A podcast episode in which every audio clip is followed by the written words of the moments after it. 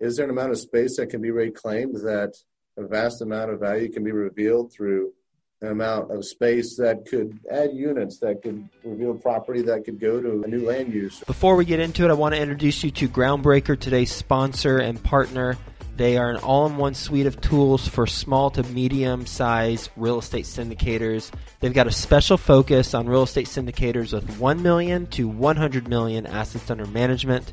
They help you increase productivity and investor satisfaction by automating fundraising reporting and investor relations through elegant and powerful workflows built by syndicators for syndicators. Groundbreaker will help you scale your business without the need to scale your overhead. So they're going to help reduce your costs because of the admin team that won't need to be as large. And they're going to help you reduce your risk of data breach because of the security systems that they have in place. They'll help you increase your revenue by growing your assets under management because you're going to be allowed to focus on the things that are most important, like business growth and operations, not those administrative logistics. And ultimately, they're going to help you elevate your company's brand and professionalism and investor experience because your investors are going to enjoy having this platform with all their information versus however you're currently doing it. Three things specifically about Groundbreaker I personally like. One, super easy to use from an investor standpoint and from a general partner standpoint. Two, it allows investors and general partners to fund electronically, meaning that a limited partner can complete their entire subscription and funding cycle without leaving the platform. And on the general partnership side, for distributions, you can set it up so that you can trigger bulk ACH payments within the platform. And then the last thing I really like about Groundbreaker is it's well, it's cost effective. It's healthy to the bottom line. Their basic plan allows sponsors to sign up for as little as $100 per month with no limits on deals or investors. And you can read all about the pricing on their website. Speaking of their website, it is groundbreaker.co forward slash Joe, J O E. And when you go there, groundbreaker.co forward slash J O E, you're going to get access to a pitch deck that the Groundbreaker team created so that you have a template should you want to use that and customize it for your own deal. So go to groundbreaker.co forward slash Joe. Quick disclaimer the views and opinions expressed in this podcast are provided for informational purposes only and should not be construed as an offer to buy or sell any securities or to make or consider any investment or course of action. For more information, go to bestevershow.com. Best ever listeners, how you doing? Welcome to the Best Real Estate Investing Advice Ever Show. I'm Joe Fairless. This is the world's longest running daily real estate investing podcast where we only talk about the best advice ever. We don't get into any of that fluffy stuff. With us today, Matthew Viatric and Ben Tantrum. How you doing, Ben and Matthew? Doing well. Doing well. Thanks for having us, Joe. Well, I'm glad to hear that. So we're going to be talking about high density parking. So we're going to be talking about parking lots today.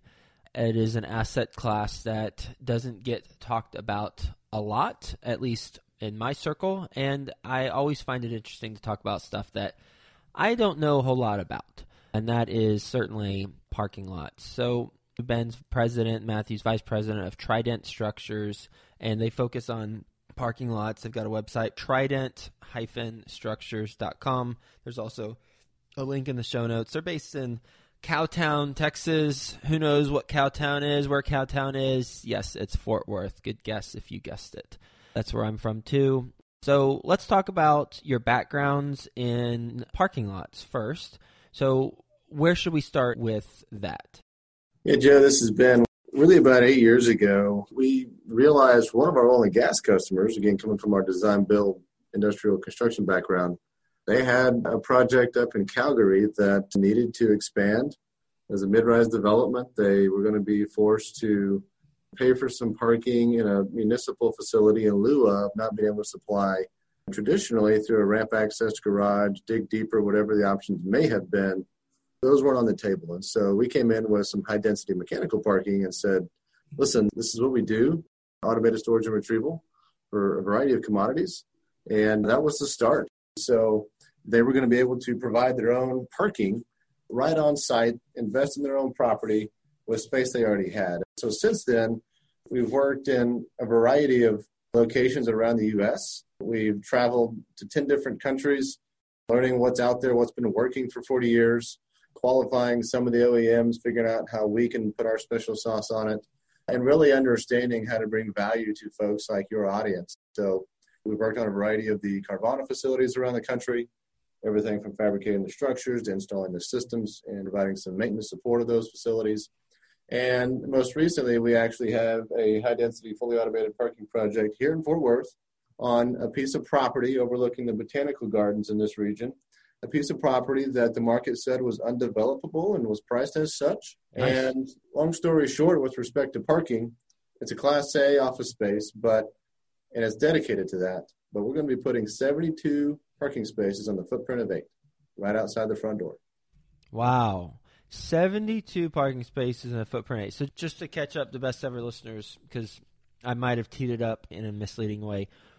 Trident Structures, you all have a company that creates these structures on a parking lot that you can stack cars on top of so that you can park more cars in less space, right? Essentially, yes. Okay. So the eight spaces, did I hear you right? 72 cars in eight spaces? You heard it right. All right. How do you do that? Well, in this case, you go a, really high. Clearly, you go really high, and so we have a couple of options on this site, and that's part of what makes us unique in the marketplace.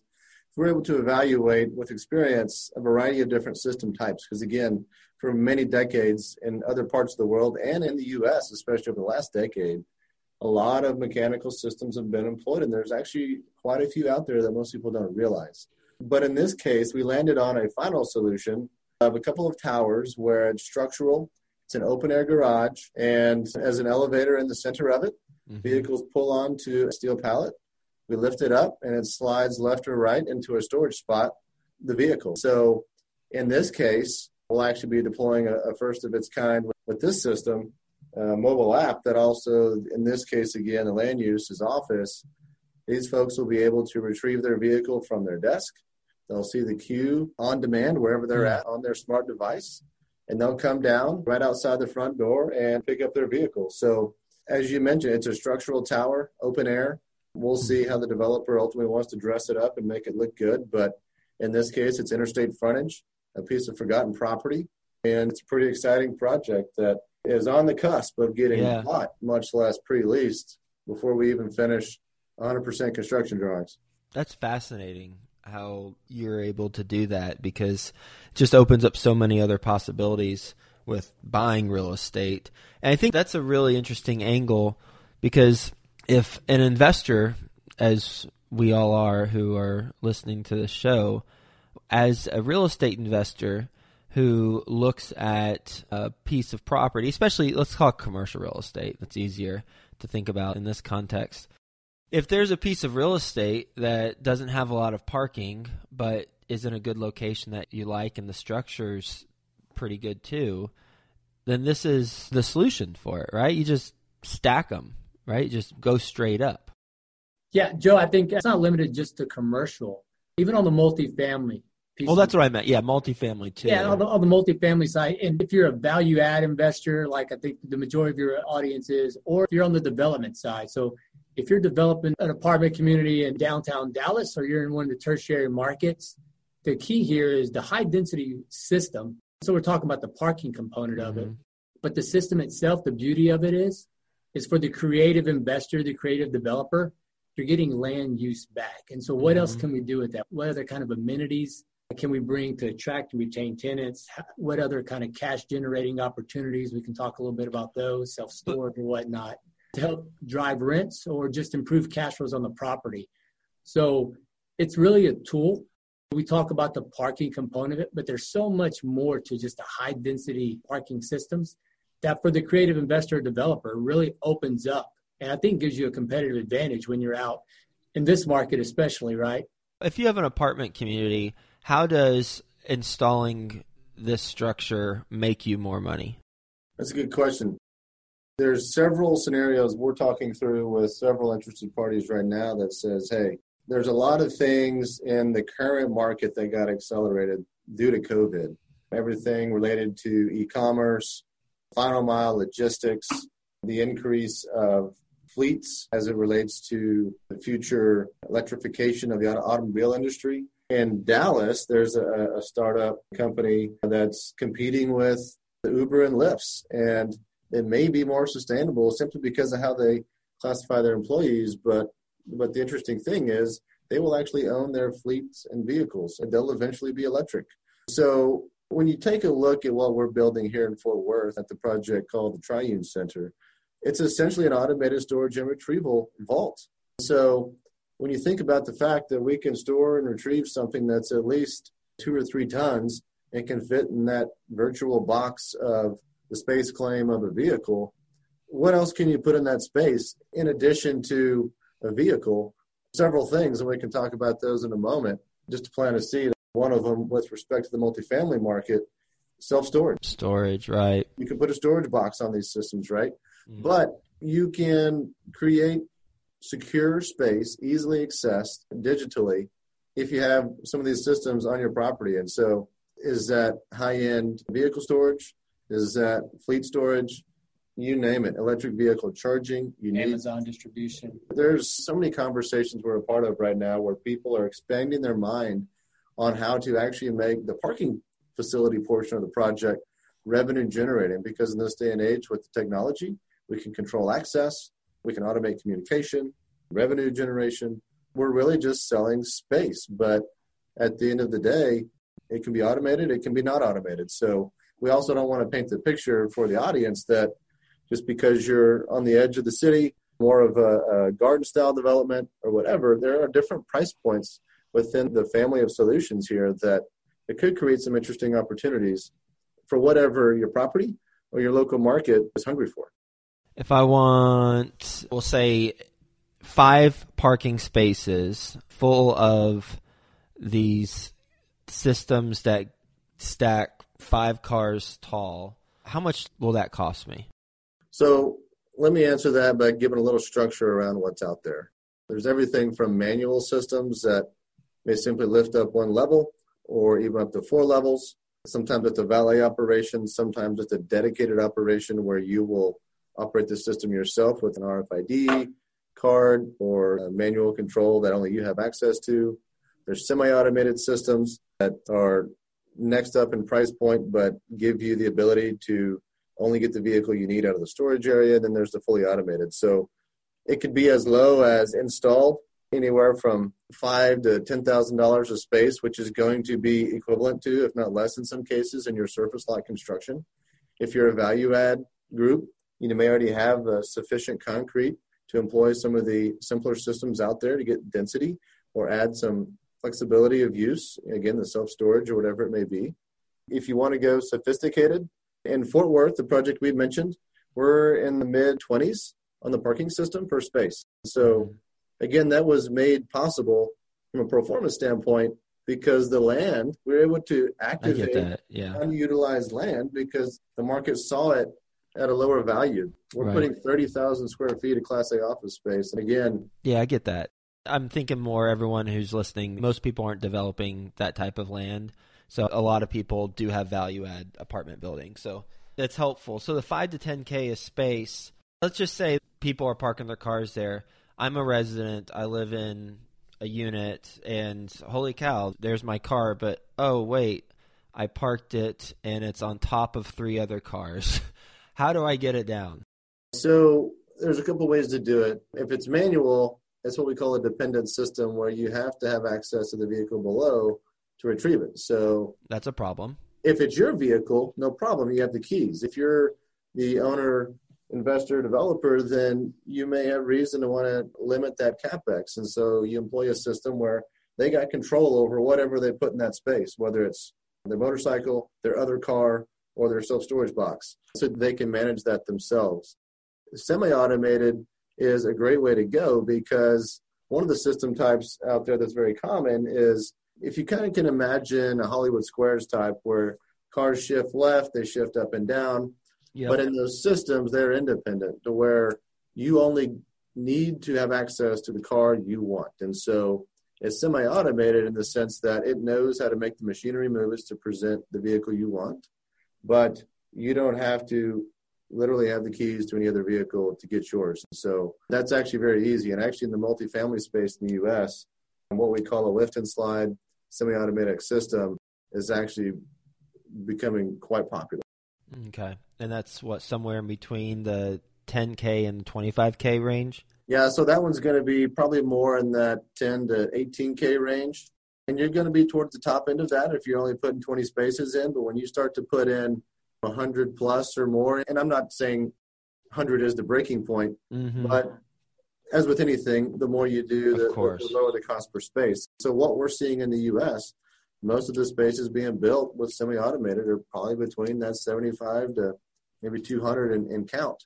What type of permit, if any, is required for this type of usage?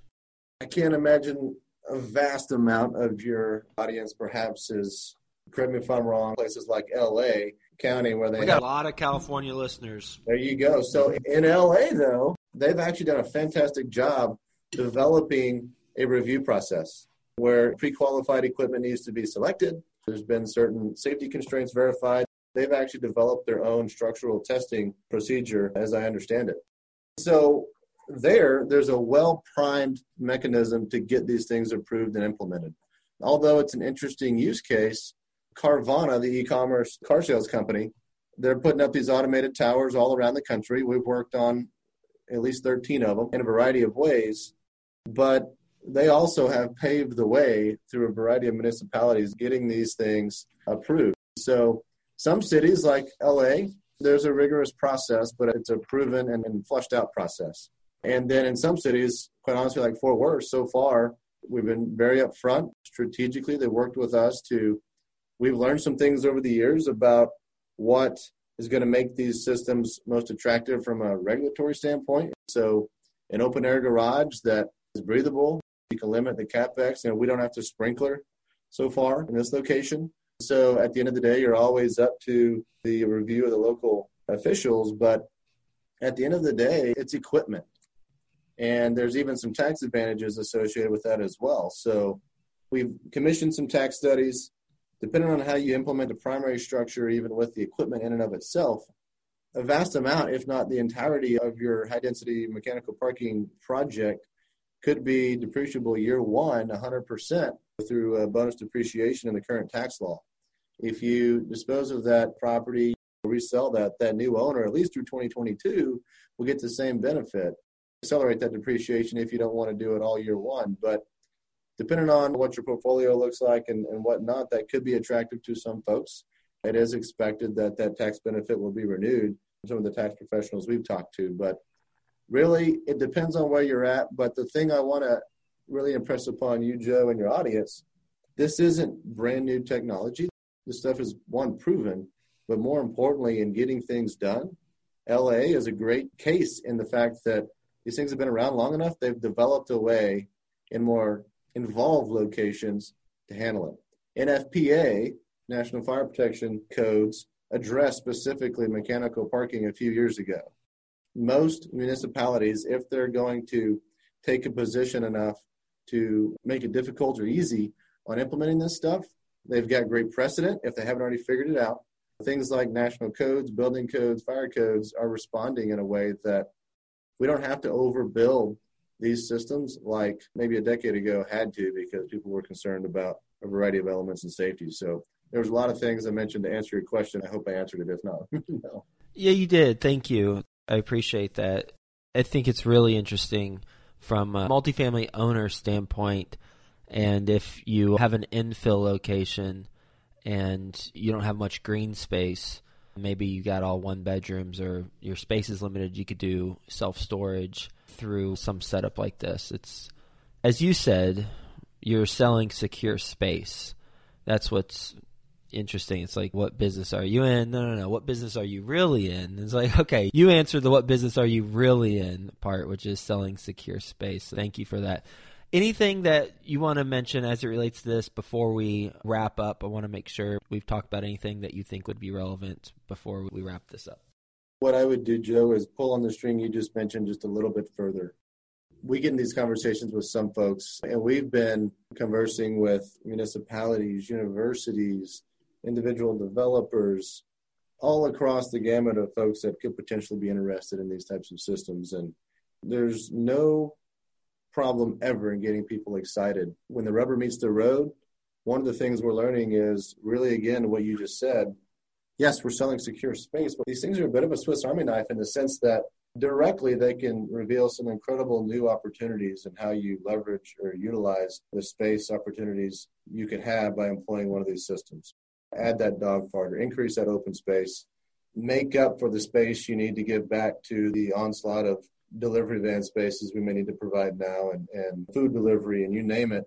But indirectly, we really want to leave with folks the thought that the potential is really at your limit of creativity. So, what else could you do with the space that could be revealed? Do you have such an amount of surface lot if you're a value add and you come onto a property that others developed?